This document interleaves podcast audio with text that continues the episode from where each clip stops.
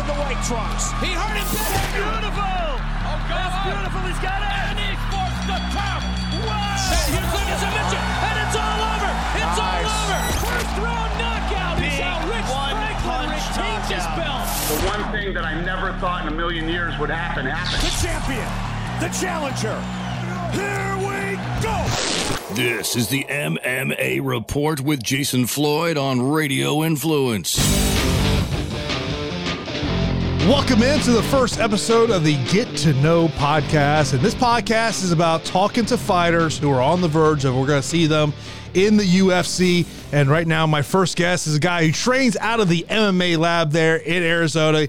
And I've had a chance to really get to know a little bit about his story. A very unique story, Abdul. Appreciate the time, man. And, you know, I think one of the most interesting parts about your story, and we're going to get into so much about your story, is the fact of, so when you leave Oregon, after your first professional pro loss as a mixed martial artist, you decide, you know what, you had a couple thoughts, a place you can go, one place is Arizona. And the fact is you Google best MMA gym in Arizona to decide where you're going to go. Yo, I figured out it was like the perfect location because it was like 4 hours to LA, 4 hours to Vegas. You know, I got 2 kids, so it was like the perfect location. It wasn't too expensive. Yeah, it was perfect, man. It's probably the best choice I've ever made, so I'm pretty happy with my choice to come out here. That's awesome, and a very unique story that you have, you know, in terms of, you know, an interesting life. You know, I was watching a podcast that you were on with one of your teammates, Marcus McGee, and you really talked about this story. And of course, you know, talking to your management team, the fact of, you know, you come from a country that has never had a UFC fighter. Of course, you were born in Freetown, Sierra Leone. I said that correctly, right? Yes, sir. Freetown, Sierra Leone. So you were there up until the age of eight and a half before you make the journey into the United States. And I mean, look, I think for a lot of us really can't probably remember, like, you know, what we were doing when we were 5, 6, 7, 8 years old. But like, is there a memory you have of your home country that, you know, sticks with you today? I mean, there's quite a few. I mean, I remember when I was going to school one day, and it was during a war, and I was just walking down the street, and I just see people in trucks with guns and freaking snipers just hanging out and just patrolling.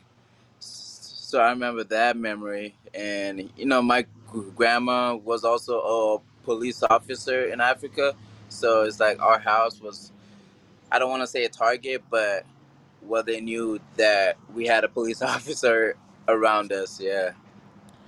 And talking about that story of, you know, coming to the United States. And one of the craziest part about this story is the fact of, if you try to come to the United States a week later, you probably never get here. Never. I probably would still be back home without no dream, with no opportunities. So I'm very, very happy, and I'm grateful that everything played out the way it did, because we came to America 5 days before the 9/11 attack. Like, our flight was probably one of the final flights to come to America. So, and here I am trying to capitalize on every opportunities that come in front of my way. And, you know, I accept the challenge, because I take everything as an opportunity, because I can't get beat. I can't lose pretty much, because I've already gained everything. I've already won just by being in this position, because if I was still in Africa, I don't got anything really. So besides trying to fight for my life and every day trying to survive. So at least here I'm able to chase a dream, chase a life I want to live, chase a life that I want to provide for my kids one day. So, yeah, I'm happy, man. You know, I get the chance to travel the United States, and, you know, based on, you know, living here in Florida, you go up north, and like one of the analogies I use is like watching college football in the state of Florida. It's not like watching college football in the state of New York. It's two different worlds, you know? And so it makes me think about, for you coming to the United States and that culture shock. Like, is there something in your mind, like when you come to the United States at 8.5 years old, that you're like, whoa, this is a different world? Oh man, everything was so cool to me, man. Like when I first came, like literally from the airport to the house we stayed at. It was from, I think we drove from LAX to San Jose, because that's where we chose to go to. And on the drive home from the airport, it was probably like the coolest thing, like driving on the highway and seeing all these cars with their headlights on. That was real cool to me, because in Africa, we don't have street lights. We really didn't have too many cars driving on the road at once, and we didn't have pavement, so we were driving on dirt roads. So yeah, driving from the airport, it was probably the prettiest thing I've ever seen. It was in the PM too, so it was dark, street lights, the car lights. It was amazing, man. That's probably one of my favorite thing I remember. And just kind of, you know, looking some things. So you come to, in San Jose, California is where you start. Then you end up in Oregon, and then you went to school and ultimately went to school in the state of Washington, correct? Yes. So pretty much we came from Africa when I was 8 and a half, went to San Jose. I did my freshman year in San Jose, Willow Glen High School. And after my freshman year, my mom decided that we wanted to go up to Washington, because at that time it was a lot cheaper. It was like rent was like $400, $500, and she had 3 kids, and we were pretty much all alone. So we decided to go up to Washington to start a new life, and we came over here. You know, I did track in high school, ended up getting a scholarship to go to a junior college full-time. They paid for everything, so I was able to be blessed with an opportunity to be able to complete college with a full-ride scholarship. So yeah, we've been in Washington until I was 28 years old, and then I lost my job, and then COVID hit, and you know, I had to take a risk, and I rolled the dice. We came to Phoenix, and you know, it's been up and down, but it's looking bright right now. So we're gonna stay on course. We're gonna trust the process.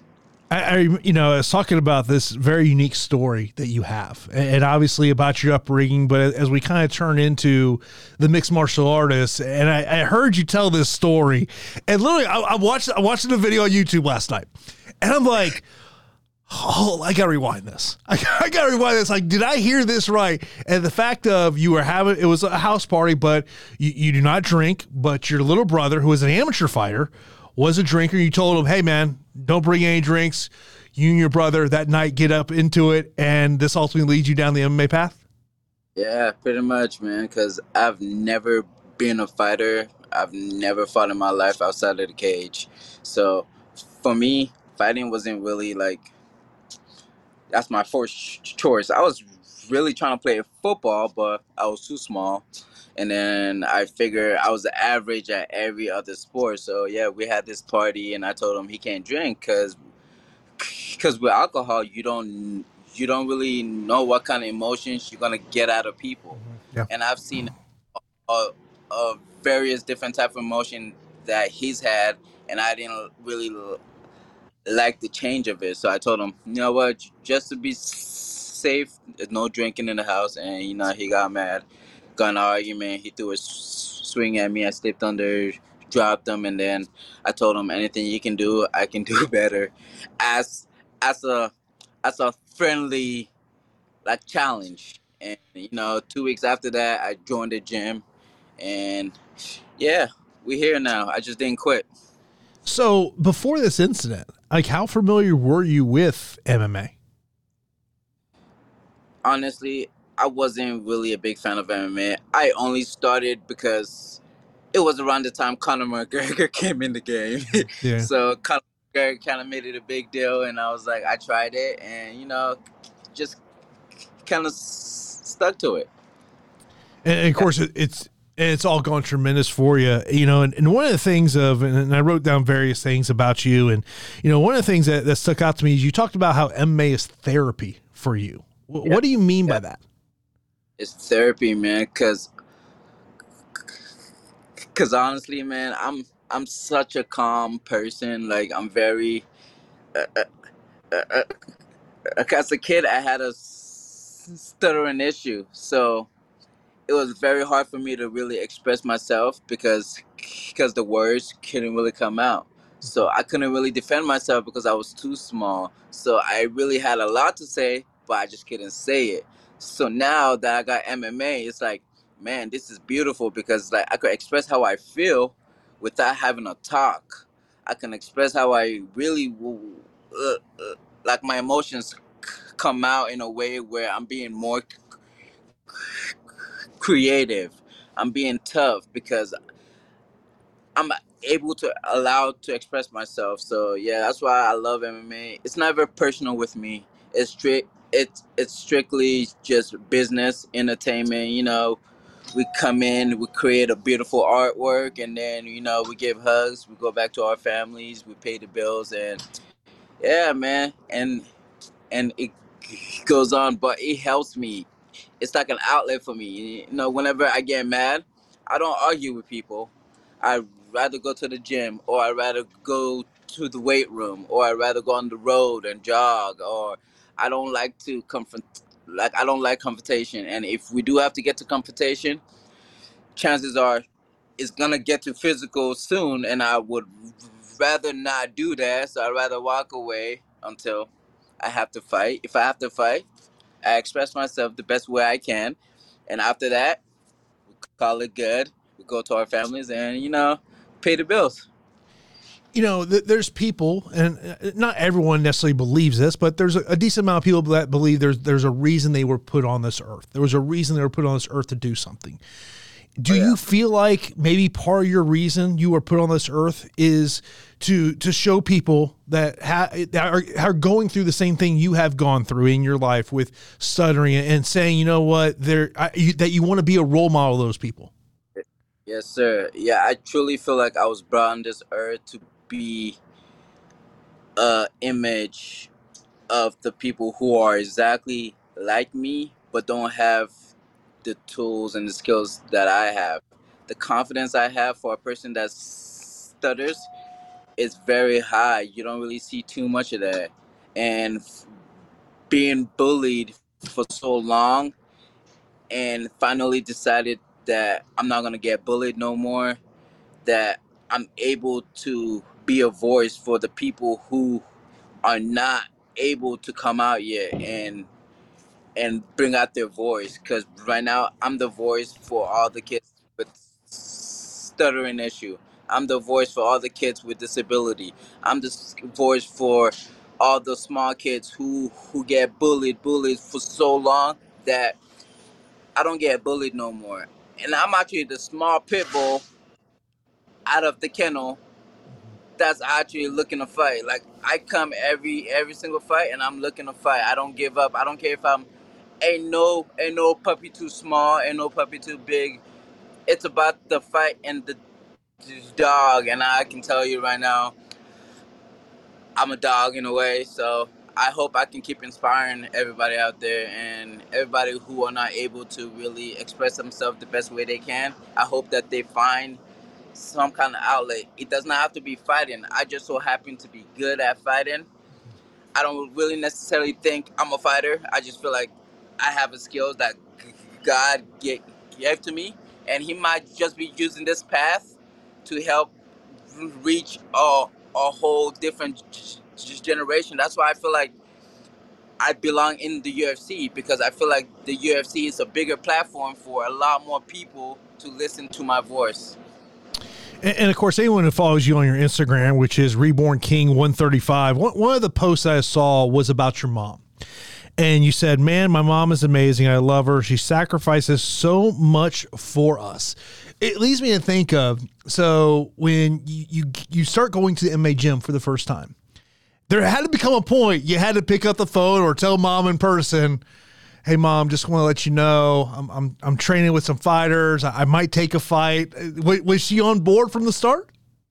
No, she actually wanted me to quit fighting and finding a full-time job to really take care of my kids. You know, every mom, they want what's best for their kid, and especially since I have two girls, she just wanted to make sure that I was making the right choice of taking care of my kids. And I told her, Mom, I'm gonna take care of my kids the best way I can, but I'm chasing what I love and my passion and what God brought on this earth for me. And I feel like I have to fight. Like, I could have went back to school. I could have done all. I chose to choose this path, and I told my mom I was not about to go back home to see her until I get close enough to the UFC.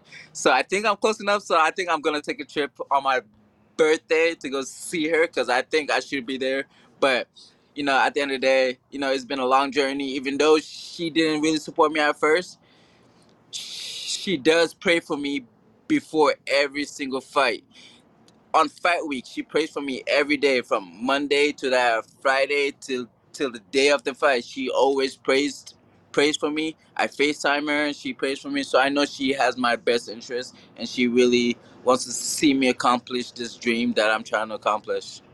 So what do your daughters think about their dad being a fighter? Man, they think it's cool because after I fight, I take them to the mall and they go shop a little bit. You know, it's the other things that comes with fighting that I enjoy. I enjoy spending the time with the kids after a camp, because like you train so much, you don't really spend too much time with them. And whenever you do have that fight, after the fight is over, you get a little bit of time to spend time with the people that really care about you. And I think, yeah, spending time with them has been fun, though. Yeah. And you know, we talk about your mixed martial arts career. One of the things that really stuck out to me about your amateur run was there was some notable competition. You know, I mean, Jaylon Bates was your last amateur fight. Cass Bell was on your, and that was like, I was even telling Ed over your agency, and I was like, man, that's because usually when I know I'm going to be talking to a fighter, the first thing I do is I go to their Tapology page. I'm, kind of looking at there before I kind of do that deeper dive. And like, that was the first thing that stuck out to me. I was like, man, like, there's sometimes, obviously as an amateur, the record, obviously you want to win every amateur fight, no question. But at the end of the day, whatever your amateur record is, no one really is going to worry about it. But like, that was the biggest thing that stuck out to me was like, this dude, it comes off to me as, anytime, anywhere, any place, I don't care who's across the cage from me. Call me the can man. Anybody can get it. Anybody can get it. I'm always game for anybody. I would love to fight everybody and anybody. But you come to a point in your career where, as a pro now, you got to take a smarter approach. You got to trust your team, your coaches, your manager. But as an amateur, I knew we didn't get paid. And I knew if in order to be one of the best guys in the world, you got to be able to beat these guys. If you cannot beat these guys now, you're definitely not going to beat them in the future. So as an amateur, I try to gain as much experience by fighting all the tough guys, which is the reason why I feel like I'm doing pretty good as a pro now, because I fought against the best guys. And now I train with the best guys. So which tells you my confidence is already there. Now we just need the technical aspect to start catching up, and who knows, man. I train with the best team in the world, and slowly everybody's gonna realize there's a new guy at the lab in addition to all the other monsters we have, man. I fight anybody, man. Yeah, we'll talk about that bantamweight room at the lab, because it's a pretty loaded up deck there. But let's go back to November 16th, 2013. It's your amateur debut. You get the win against Ricardo Martinez. Like, is there something about that night that immediately pops in your head? Yeah. It was a dog fight, man. I was like, oh, this is what it feels like to be in a fight. And I fought in a cage that was like, but like 5 feet, so it's like you were forced to fight. It was a small cage, so after that first fight, I was like, you know what? I like this feeling. I like the feeling of the preparation, of training 4 months for just one fight, and to go out there and be able to be free and just have fun and not be too attached to anything else outside, just for that 15, just for that little bit of time that you have, just be able to create a action fight that has never been created between two people, man. Yeah, that was an amazing feeling. And then I ended up like, yeah, I think I was 8-0 my first year as an amateur. And then I was like, you know what? Let's fight anybody. Like, I was willing to fight anybody at that time. So hopefully it will pay dues in the future. And you've been very active as a pro. I mean, the pro debut comes back in beginning of 2019. Of course, most notably, you're coming off a submission win right at the buzzer of the first round there at the Fury Challenger Series fight to improve to 8-1. Like as you think about your pro career, you know, I mean, obviously, you know, we talked a little earlier about after the first pro loss, you say, you know what, I got to make some changes. Of course, that change leads you go into the MMA lab. But like how do you describe? Do you feel like your pro career has been through various stages? No, I just feel like I've had the tools and skills. It just wasn't put together right. I didn't have the coaches to put it together right. And I wasn't trusting in no system. So when I came to the lab,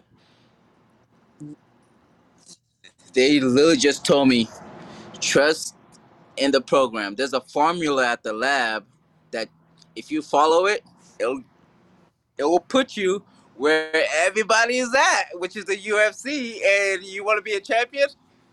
These people have followed the formula. All you got to do is follow it, and we'll get you there.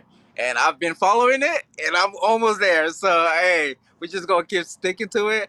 Man, I love the lab. I love all my teammates. Man, I love my coaches, man.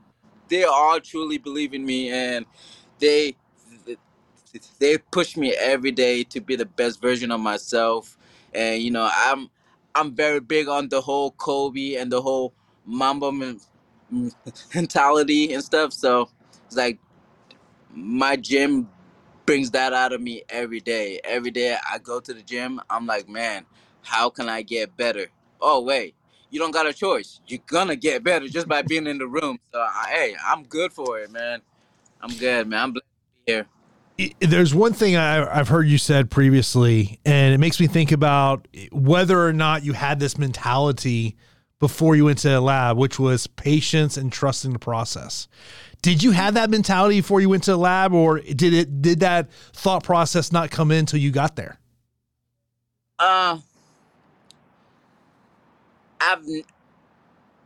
had that mentality when it comes to life, but when I was doing MMA before I came to the lab, I was more like, I'm going to fight and I'm going to see how far talents take me, because I wasn't focused on it. I wasn't invested. I was working on my job 80 to 100 hours a week.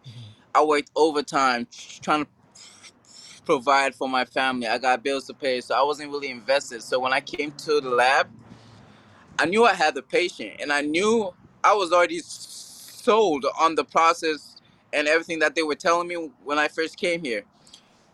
If you want to be where these guys are, we got a formula. All you got to do is come to work, be consistent, be patient, and we'll get you to the UFC. And if you want to be a world champion, do this, do that, do this, and we'll get you a world title. And, you know, at the end of the day, we're taking it brick by brick every day. We're trusting the process, and I'm almost to the UFC. I'm about to make history and be the first one from my country to make the UFC.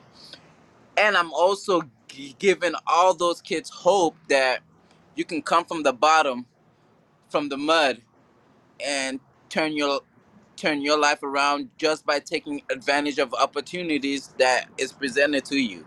And sometimes people don't take advantage that's presented to you. I'm quick to take it.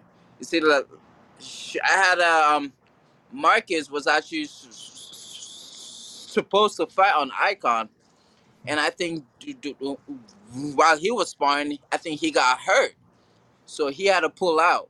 And then he was like, "Hey, I know a guy that's been training.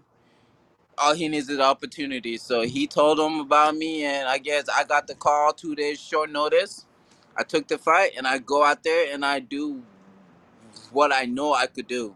And I just pretty much, I took advantage of an opportunity. And ever since that fight, I've had a lot more opportunities. And I got the opportunity to talk to you now. So it's been great, man. You know, you talk about Marcus McGee, and it's, we can see the connection that the two of you have together. And when you're on his podcast, I thought one of the funniest things was basically about how you learned about going 100 in sparring. Some people's 100 is a lot different. Yeah. You see, I was raised like that though. Like I've always been a guy that feels like I have to work. I have to work 100% every day to get to where I want to get to. Came to the lab, and you know, they kind of teach me along the way, like you don't have to go 100%. You train smart, train effectively. Eventually, you're gonna get to the place that you want to get to without causing your body too much damage. Cause I go hard, man. Like that's just my mentality. I always go hard. So yeah, having that experience with them, it kind of kept me in check. And it's crazy too now, cause I think that made me a better training partners for my teammates, which I feel like is a great thing because I love the fact that I'm trying to be a great training partner. I want to be there for my team, and I enjoy when my team fights and they win. And you know, it always feels good to know that you were a little part of that victory that they had. So I take it very, very highly to try to be the best training partners I can be. And talking about that bantamweight room at the MMA Lab, obviously Marcus, you know, you look at Casey Kenney, Mario Batista, Kyler Phillips. I mean, you go down the line, that bantamweight room is pretty stacked there. You know, obviously, I mean, those guys have made it to where you're trying to get to. You know, have those guys given you, has there been a piece of advice that any of them have given you that you constantly think about all the time? Every day, man. Like, all those guys are like my big brothers. Like I call them if I need to talk about anything outside of fighting. It's not just fighting for me. And in the gym, they literally inspire me, man. Like every day I go in the gym and I see them, and I'm like, man, I know how hard he works. I gotta work that hard to get to where they. Like Kyler was just telling me, I love the way you.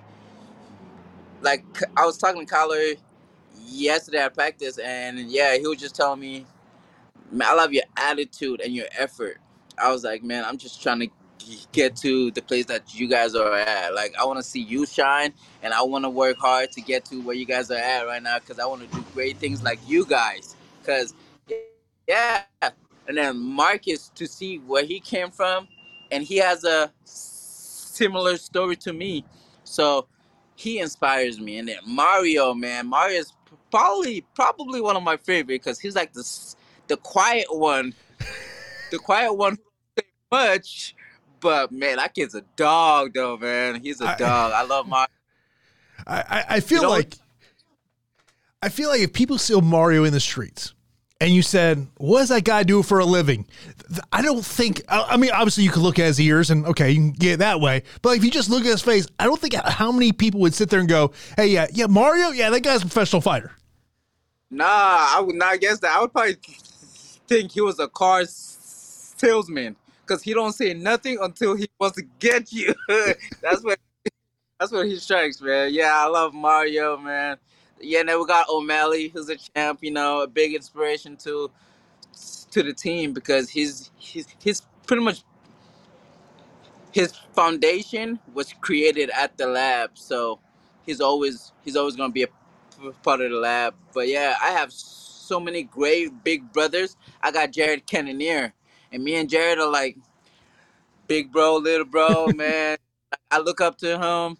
You know, I asked him for advice about life and everything, fighting. He's in my corner. Courtney Casey. I have a room full of people that truly care about me, love me. And if it was not fighting, I'll be okay because I still know that they would still care about me as a person. So those are the people I have at the lab. And honestly, if I wasn't at the lab, I don't think I'd probably be fighting really too much because I think the lab made fighting fun for me, which is why I'm producing the results I'm producing because I love to be at practice. I love being challenged. I love being around these guys who are better than me, and I want to get good too. So it's not just I'm here. Nah, I'm chasing these guys. Like, these guys are evolving, which means if I chase them, I'm going to get better. And eventually we got the former UFC champion, Benson Henderson. He's still in the room, even though he's retired.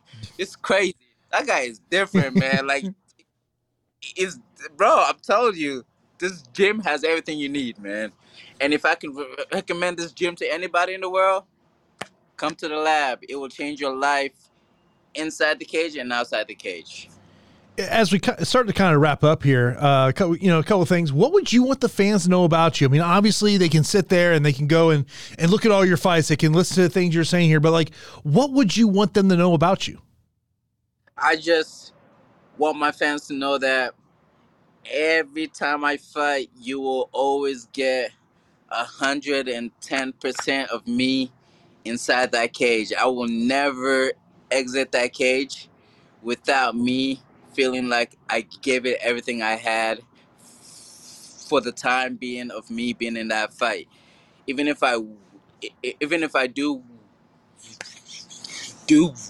win that fight or I do lose that fight, I want you to be like, he fought until the last bell. He didn't give up on himself, because I will never give up on myself. And because in life, it will try to get you to a point where you quit on yourself. And I've trained myself that this is just a phase in my, this is just an opportunity I have to express myself for a short period of time, because I can't fight forever. I don't want you guys to define me by my fighting style, but who I am outside of the cage, outside of the ring, the kind of person I am. I'm nice, friendly, respectful, you know. Those are the most important thing. But I want you guys to know, in anything I do, I make sure I do everything I got with 120% of my heart, and you will never get anything less than that. We'll leave on two notes here. You're going to do some road work, get some runs in. You put the headphones in. Is there a particular type of music that is definitely on the go-to playlist? Honestly, I have my training camp. I'll listen to a lot of Christian songs, a lot of Christian music.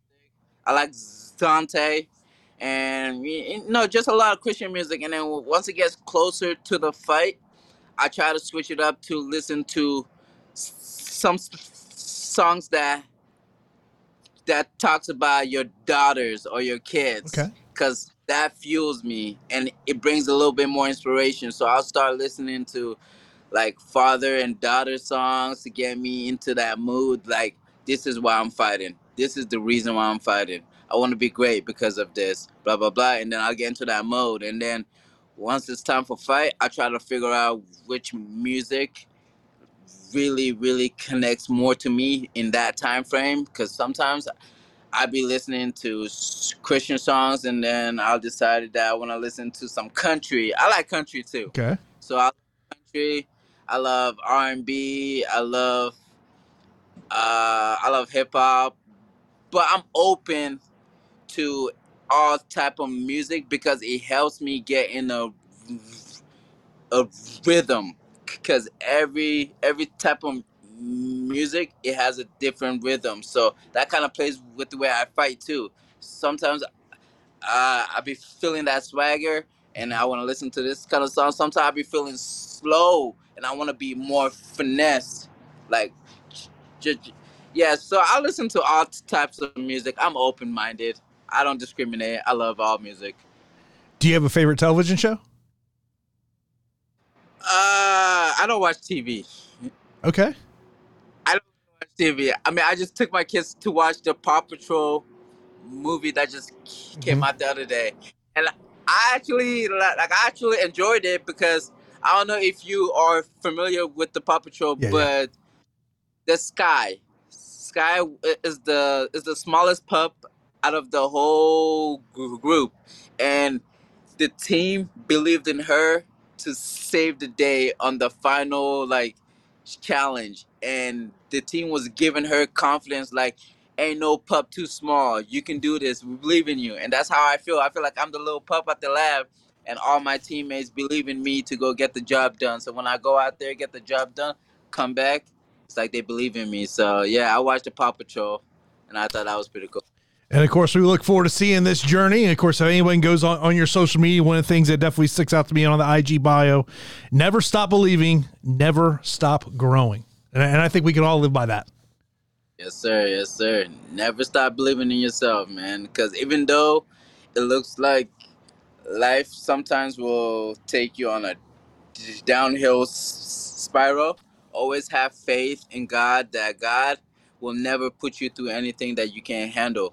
And as a man, you got to be real strong on your faith and know that God got you, and never stop believing in your skills, because at the end of the day, you got skills. You got to believe in them in order for you to really take off. And sometimes God will hold you here to teach you a lesson before you start climbing up. And I feel like God has already been testing me, and I feel like I'm slowly coming back up. And, you know, hopefully we make something great happen in the UFC. I'm just waiting for the opportunity to come, and when it does come, I want to make sure that I'm prepared for it, man.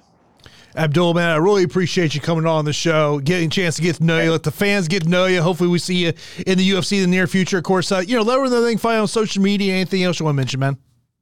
Hey, man, I just want to say appreciate all my sponsors, man. KOTB Kennels. They got the best puppies, the best dogs out in Houston. We got Blue Magic Bullies. They got the best puppies, best dogs in Mississippi. We got Negras. They got the best puppies in Oklahoma. They got the best cannabis cigar if you're into that kind of stuff. They got amazing products. You know, all my teammates, my family, my supporters, I appreciate you guys, and I hope that you guys enjoyed this journey that we're about to be on. And yeah, appreciate you guys. Appreciate you for having me on this platform to be able to share my story, to inspire the kids who don't have hope, who don't have faith that they can amount to anything. And I'm glad that I'm able to be the voice to let them know that you can do anything you put your mind to, as long as you believe it and you see it and you have the courage to speak it. I think you're gonna be totally fine. You can't fail in life if you don't quit. That's all I gotta say. No doubt about it. Abdul, man, I appreciate you coming on the show. Look forward to watching this journey. Of course, new episodes of the MMA Report podcast. You can get to know every Monday. And then, of course, myself and Daniel every Thursday talk about everything going on in the world of MMA. So we'll have a new episode of Get to Know for you next Monday. Abdul, appreciate it. And we will definitely be talking soon, man. Hey, man, appreciate you, man. Thank you very much.